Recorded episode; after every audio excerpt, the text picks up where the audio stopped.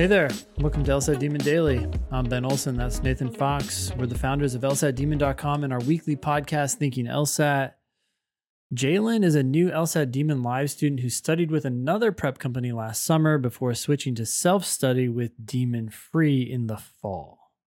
Jayelynn says, I really want to take the exam before Logic Games is off in August.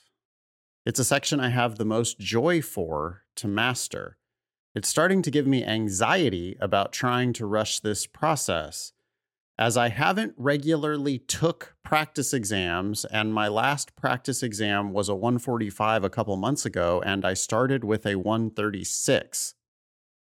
Period. Whoa. Okay couple problems in that sentence. Uh, I really just stick to drilling and reviewing, and I was using the free the free subscription. I finally am able to start the live subscription and desperately want to take the exam before Logic games are off. Weird choice of off there, which was also mm. in the first sentence.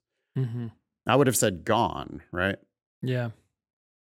If I could at least break the 160s before I would want to sit for the exam, period.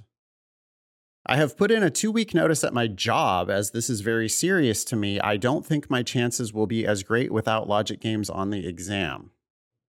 As I have been drilling, I have grown to really enjoy this section and would hate to take it after August, but just don't know how much improvement I can make before the April and June exams. Really wishing I could have started the demon sooner. Any advice would be appreciated. This new thing about taking away logic games has lit a fire in me to rush time is just not on my side.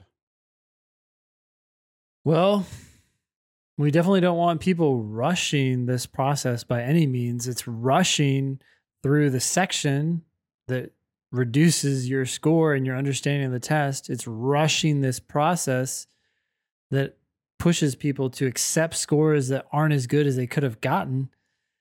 Um, I don't want you to rush. I still think you have a decent amount of time. It's January, you have February, you have March, then you could take it in April, and you have May, you could take it in June. It's a decent amount of time. Um, you seem like a prime candidate to take it both before and after the transition, both before with games and maybe after. But that's going to depend a lot on whether or not you can bring your score up to the 160s by June. I think that's possible, but if you can't, you just absolutely need to accept that that's okay and you're going to take it later.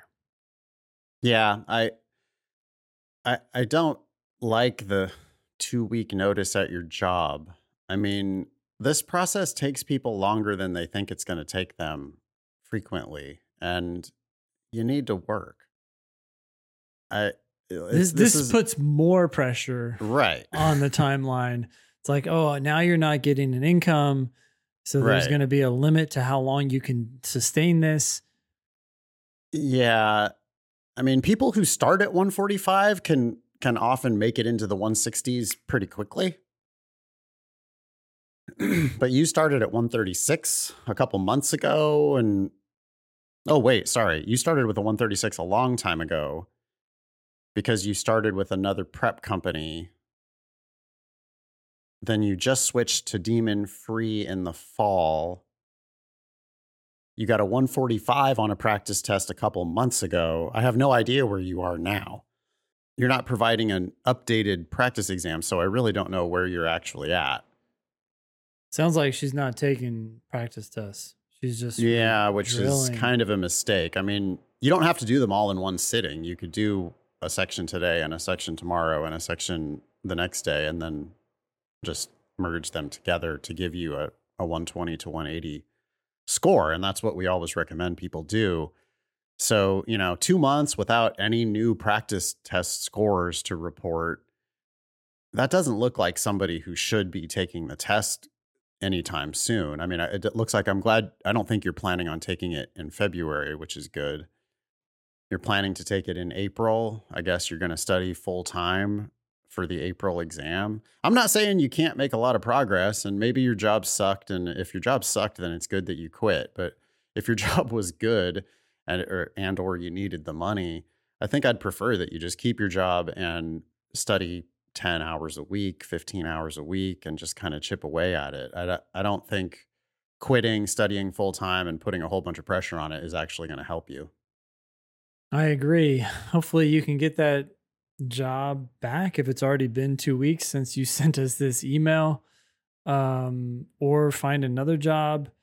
I, you want to put yourself in a position of power. So, what does that mean? Don't force yourself to be dependent on LSAC's arbitrary timeline of, hey, we're going to offer the test with two more, you know, two more tests with games, and then that's it. That's what they're doing. Fine. But put yourself in a position of power where you don't care when you take the test. You just keep preparing. If you get to the score that you want to get to, then go take it. Great. Yes. But if you don't, that's okay. Yeah. You, you know, even with perfect games, I still don't think you're going to get into the 160s just from perfect games here. Not not when you start at 136. Not when your most recent practice exam is 145.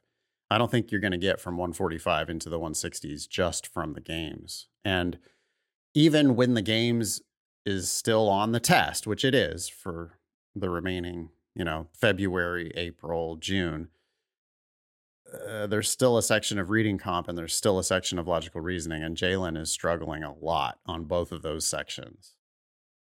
So, you know, you're talking about like, let me rush so that I can get a really good score on one third of the exam even though I suck at the other two thirds of the exam. Starting in August, you know, the games are going to be gone and it's going to be an additional section of logical reasoning. It'll be two parts LR, one part RC. I, I it's like only one third of the test is actually changing, I guess is my point.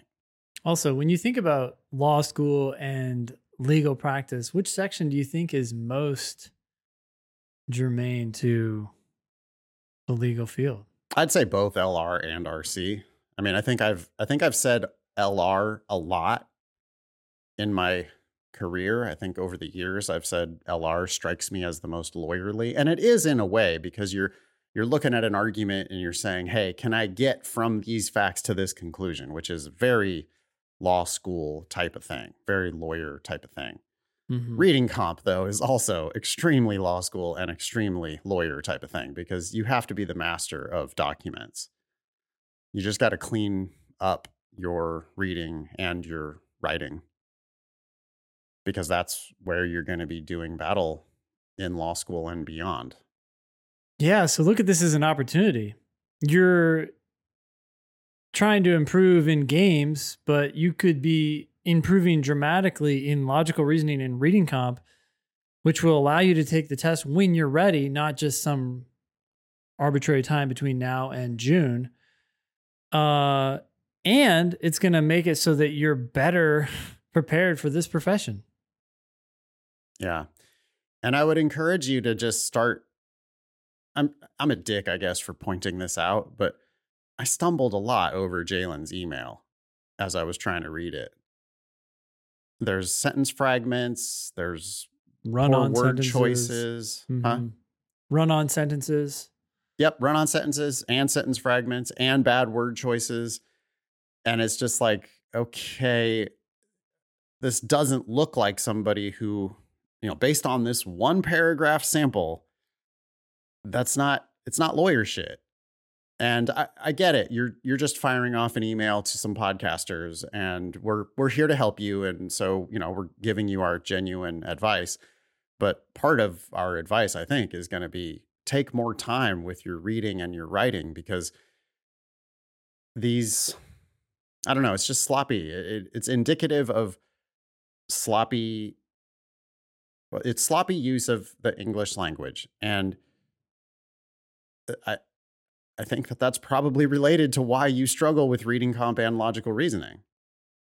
I, I don't know. You, you, think I'm off base there? No, not at all. These are highly tied together. I mean, they're not one to one.